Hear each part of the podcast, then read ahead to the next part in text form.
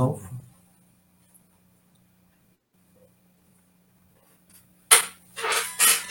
Boa noite, meus irmãos. Estamos é, aqui reunidos para mais uma live do Centro Espírita Caminho da Luz. É, hoje, dia 18 de junho de 2021, ainda estamos com as nossas transmissões online. É, o tema da palestra de hoje é o culto espírita e o expositor será o nosso irmão Luiz Sérgio. A nossa página da, nossa, da, da, da palestra de hoje é do livro Pão Nosso, de Chico Xavier, pelo Espírito de Emmanuel, e é a mensagem 84, Levantando Mãos Santas. Quem, pois, que os homens orem em todo lugar, levantando mãos santas, sem ira nem contenda. Essa leitura está em Paulo, na carta ao Timóteo, capítulo 2, versículo 8. Nesse trecho da primeira epístola de Paulo a Timóteo, recebemos preciosa recomendação de serviço. Alguns aprendizes desejarão lobrigar no texto apenas uma exortação às atitudes de louvor.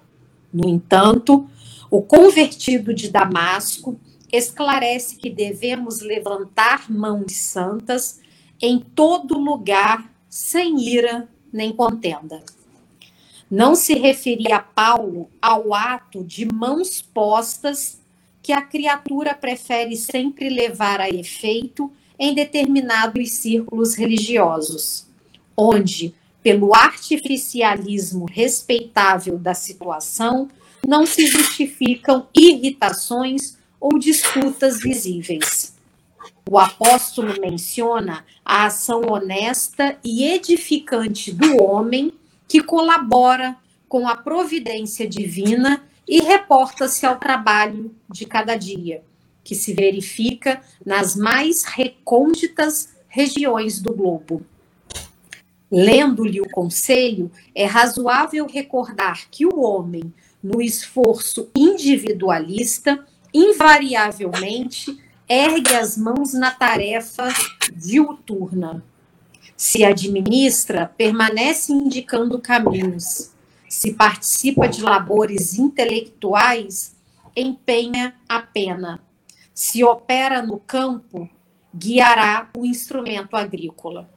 Paulo acrescenta, porém, que essas mãos devem ser santificadas, depreendendo-se daí que muita gente move os braços na obra terrestre, salientando-se, todavia, a convivência de se ajuizar da finalidade e do conteúdo da ação despendida.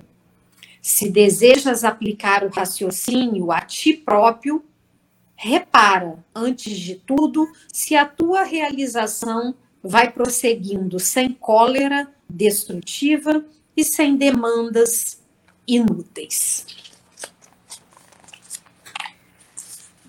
Então, meus irmãos, vamos no, nos preparar agora para a prece inicial da noite de, de hoje. Inicialmente, sempre agradecendo pela oportunidade de estarmos aqui, que é sempre uma, uma possibilidade de crescimento, de estudo, de evolução espiritual. Que nós possamos, Senhor, de acordo com a página de hoje, realmente levantar nossas mãos santas, mas que possam ser mãos levantadas ao serviço do bem, ao serviço do próximo, à disposição, à disponibilidade de ajudar o outro, de se colocar no lugar do outro. E que isso, Senhor, seja feito sempre na prática, com o exercício. Assim, meus irmãos, agradecidas mais uma vez pela oportunidade, pedimos aos amigos espirituais que guiem as, as palavras do nosso irmão, que irá fazer a exposição da noite de hoje e que sejamos todos abençoados, que tenhamos um bom final de semana, protegidos com a paz do Senhor. E assim, pedimos a permissão para o início dos trabalhos da noite de hoje, dizendo graças a Deus. Graças a Deus. Luiz, é com você agora. Muito boa noite, irmãos e irmãs que nos assistem. É uma grande satisfação de estarmos aqui nesta noite. Gostaria de iniciar agradecendo a toda esta equipe do centro, através da pessoa da Vanduíra, do Luiz Fejolo, da Ana Paula, da Fabiane, por essa divina oportunidade que nós temos de estar numa noite de sexta-feira falando do Espiritismo, falando do Evangelho de Jesus. Optamos por esta noite fazer uma leitura de um capítulo do livro da Esperança, mais uma obra linda de Francisco Cândido Xavier sobre a inspiração do Espírito Emmanuel.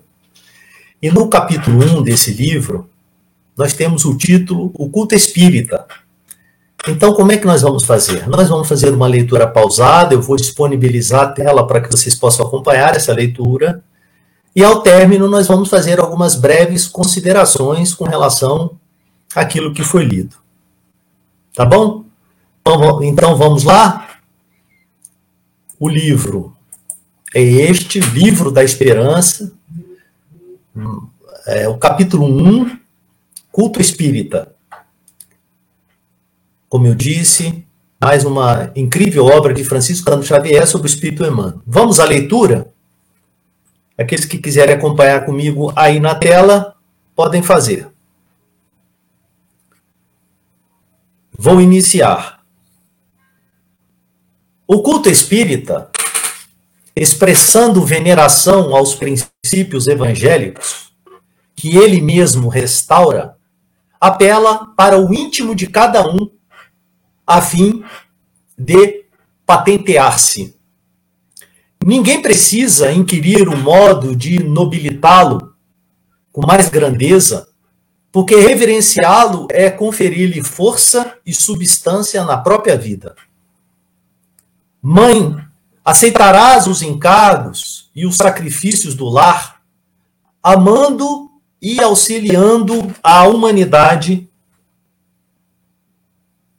amparando os filhos que a sabedoria divina te confiou.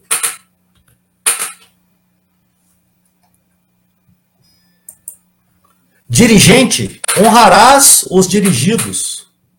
Legislador, não farás da autoridade instrumento de opressão. Administrador, respeitarás a posse e o dinheiro, empregando-lhes os recursos no bem de todos, com o devido discernimento. Mestre, ensinarás construindo. Pensador, não torcerás as convicções que te enobrecem. Cientista, Descortinarás caminhos novos sem degradar a inteligência. Médico, viverás na dignidade da profissão sem negociar com as dores dos semelhantes. Magistrado, sustentarás a justiça. Advogado, preservarás o direito. Escritor, não molharás a pena no lodo da viciação, nem no veneno da injúria. Poeta, converterás a inspiração em fonte de luz. Orador, cultivarás a verdade. Artista, exaltarás o gênio e a sensibilidade sem corrompê-los. Chefe, serás humano e generoso, sem fugir à imparcialidade e à razão. Operário, não furtarás o tempo envelhecendo a tarefa. Lavrador, protegerás a terra. Comerciante, não incentivarás a fome ou o desconforto a pretexto do lucro. Exator, aplicarás os regulamentos com equidade. Médium, será sincero e leal aos compromissos que abraças, evitando perverter os talentos do plano espiritual no profissionalismo religioso. Então, assim, terminamos a leitura deste pequeno, deste pequeno texto e retornaremos então aqui para que possamos é, extrair alguns pontos principais. Gostaria de começar muito rapidamente, até porque o tempo é exíguo, que nós temos que ter uma análise do conteúdo do texto,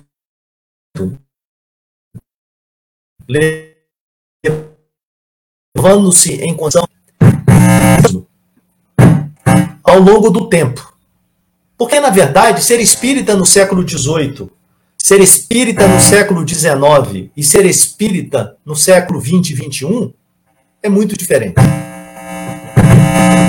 Porque, na verdade, nós precisamos entender que a cultura, a sociedade, de uma maneira geral, modificou-se ao longo dos anos.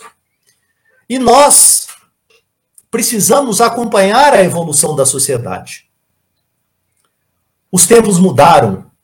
Com certeza, ser espírita num período pandêmico é muito diferente de ser espírita num período não pandêmico. Se nós pudéssemos definir com apenas uma frase o que é ser espírita, nós não poderíamos deixar de relatar o espírito de verdade que relata no Evangelho segundo o Espiritismo, no capítulo 6, no item 5, onde há um, uma afirmativa muito clara que ser espírita é, acima de tudo, ter uma vontade, um desejo de amar e instruir, ou se instruir na busca do conhecimento. Não só do conhecimento da doutrina, mas do conhecimento de uma maneira geral, inclusive o conhecimento das outras religiões. Então, nós poderíamos dizer que ser espírita é ser um reflexo de Deus. É ser um espelho, por exemplo. Allan Kardec, o codificador do Pentateuco espírita, diz que a principal característica do espírita é a sua capacidade de realizar um processo de transformação moral que deve começar de dentro para fora e não de fora para dentro. Sem dúvida nenhuma que o conhecimento ele é fundamental para o progresso e a evolução. Mas não podemos esquecer que para que aprendamos a amar, não há necessidade do conhecimento. Uma pessoa que não sabe ler e escrever, portanto não tem acesso ao conhecimento escrito, por exemplo, ela tem capacidade de amar. Porque a capacidade de amar está vinculada a uma vontade da alma, a um exercício da alma de querer sair do imobilismo para criar aquilo que é tão difícil para nós, que é uma atitude de mudança.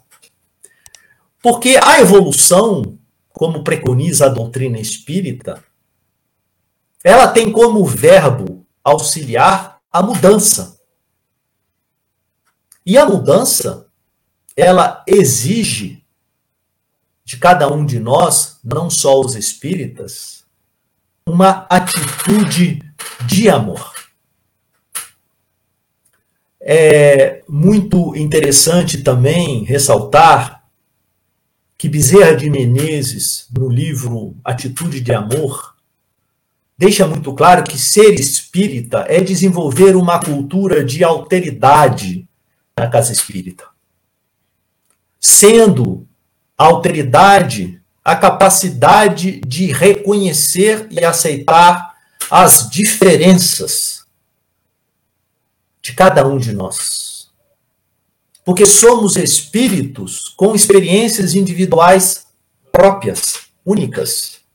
E há aquele desejo nosso interior, de muitas das vezes, de querer fazer uma padronização das pessoas.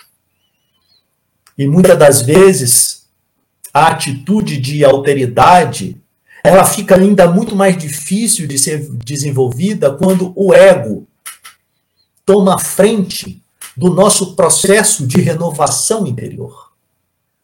É por isso é que nós temos que destacar que o espírita deve ter um cuidado muito significativo com a vaidade, com o orgulho, com o preconceito.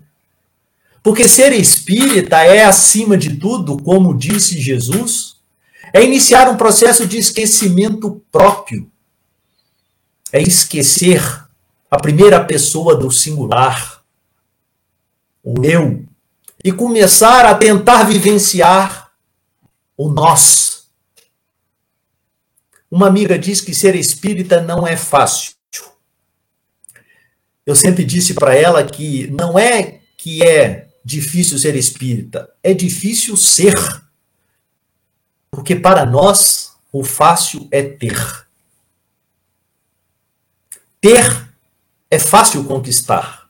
Ser é mais difícil. Então nós não podemos esquecer, e eu gosto muito, o texto ressalta, que na verdade, às vezes, num período como estamos vivendo, nós esquecemos que somos criaturas, que somos a imagem e a semelhança de Deus. E esse esquecimento, muitas das vezes, nos faz esquecer o nosso potencial. Porque se nós somos a imagem e semelhança de Deus, nós temos o potencial de Deus em nossas vidas. Então, Jesus afirma que o reino de Deus é obra divina no coração dos homens. Jesus afirmou que vós sois deuses. E isso é, na verdade, uma injeção de ânimo para todos nós porque nos dá um potencial de realização de forma inequívoca de superação de todas as nossas dificuldades.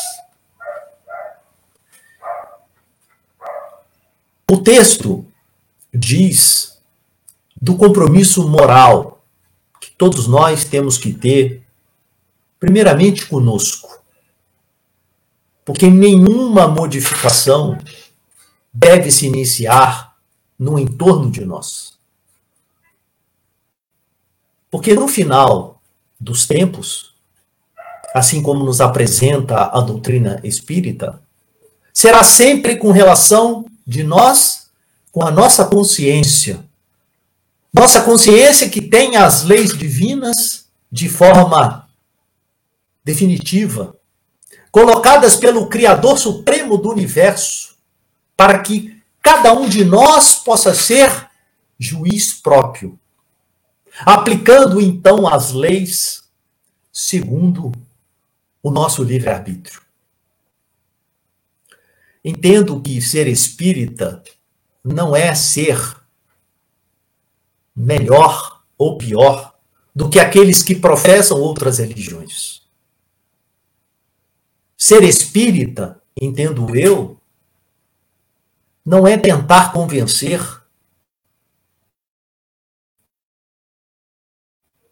os nossos irmãos e não espíritas, ou sejam, vendendo que ser espírita é conhecer a verdadeira felicidade.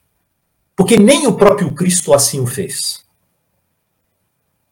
A regra muito clara do Cristo que a felicidade, que não era e que não é deste mundo, só seria reconhecida individualmente, cada um ao seu tempo, quando cada um, de forma individual, de forma pessoal, começasse a fazer a reforma interior. Quando cada um no seu tempo, cada um do seu jeito, começasse a compreender que cada um de nós estamos num processo evolutivo, numa condição inexorável de felicidade. Nascemos para ser felizes. Claro que ser espírita, nós tomamos conhecimento das, dos diversos alicerces da doutrina, como a reencarnação, a pluralidade das existências, que nos permitem avaliar os nossos infortúnios, os nossos sofrimentos, as nossas dores, entendendo que somos viajores temporais, que assumimos esta forma, que é uma forma que tem início e fim em função de um projeto reencarnatório, mas que a verdadeira vida é a vida espiritual. A nossa condição primária é imortal. Então, ser espírita é, sem dúvida nenhuma, ter acesso a um conhecimento que nos propicia o um entendimento de forma muito clara sobre os diversos aspectos da vida. É muito importante também entender que ser espírita é, na sua essência, seguir o Cristo. Não seguir o Cristo porque nós ainda não temos condição de acompanhar, ter as atitudes do Cristo, mas ter o Cristo como a nossa bússola magnética, tendo a caridade proposta pelo Cristo como o norte para as nossas vidas porque ele deixa muito claro que a caridade na sua essência, só a caridade na sua essência, é capaz de cobrir uma multidão de pecados. Ser espírita é exemplificar. Ser espírita é muito mais do que apenas ter o conhecimento do livro espírita, mas é seguir a trilogia da sabedoria que é conhecer, sentir e vivenciar. Ainda somos espíritos com muita dificuldade de sentir e vivenciar as experiências. Mas, ao mesmo tempo, temos em nossos corações uma certeza absoluta que o tempo não é impeditivo para a nossa felicidade. Porque a felicidade, como eu disse, é parte do nosso DNA espiritual. O próprio Criador, Deus, está conosco nessa viagem, porque Ele habita em nossos corações. Então, para que possamos evoluir, talvez precisemos de muito pouco, apenas iniciar um processo de movimentação. Apenas iniciar um processo de querer sair de uma estabilidade, porque é natural, somos espíritos, até por uma lei da entropia, de fazer tudo com a menor energia possível. Mas é necessário dar início a esse movimento em direção a Jesus.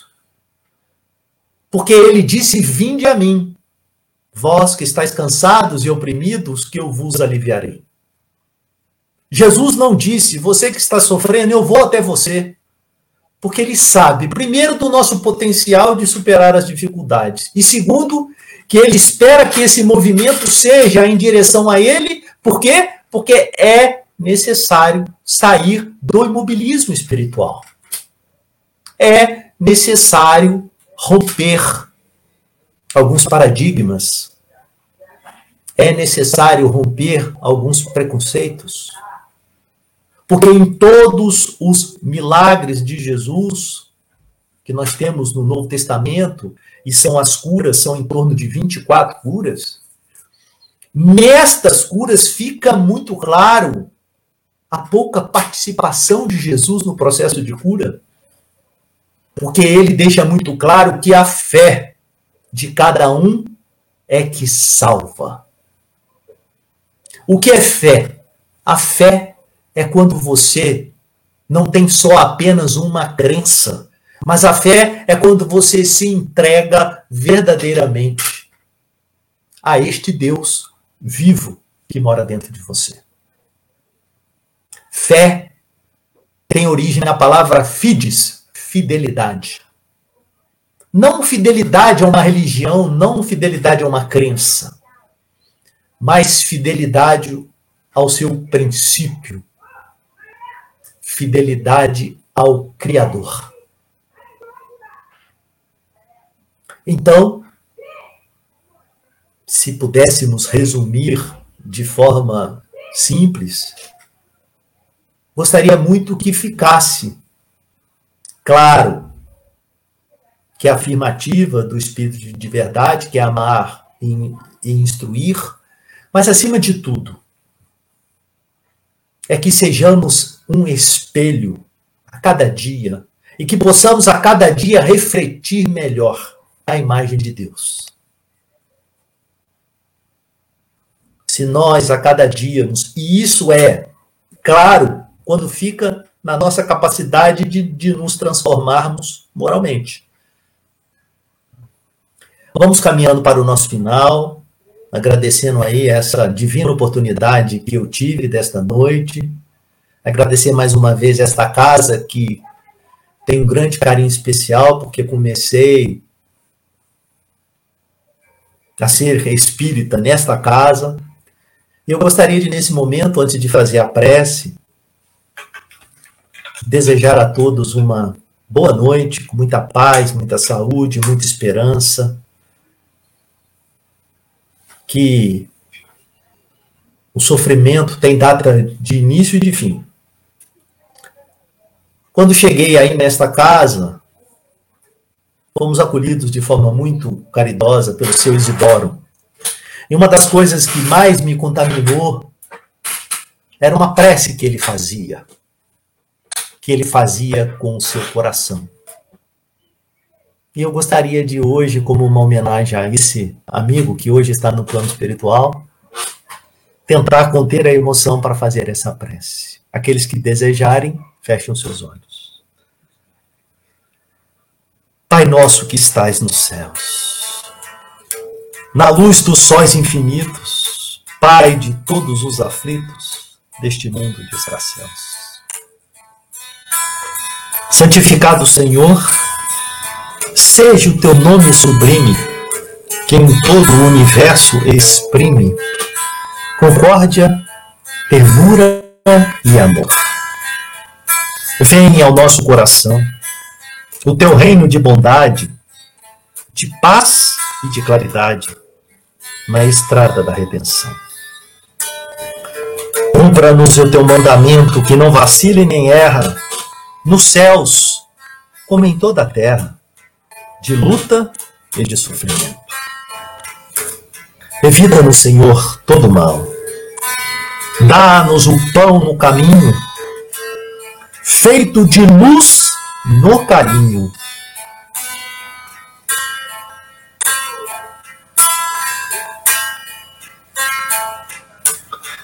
Auxilia-nos também nos sentimentos cristãos a amar nossos irmãos e viver longe do bem. Com a proteção de Jesus, livra nossa alma do erro sobre o mundo de desterro, distante da vossa luz. Que a nossa ideal igreja seja o altar da caridade, onde se faça a vontade do vosso amor. Que assim seja, graças a Deus. Que a paz de Jesus esteja no coração de todos vocês, hoje, agora e sempre. Muito obrigado. Boa noite.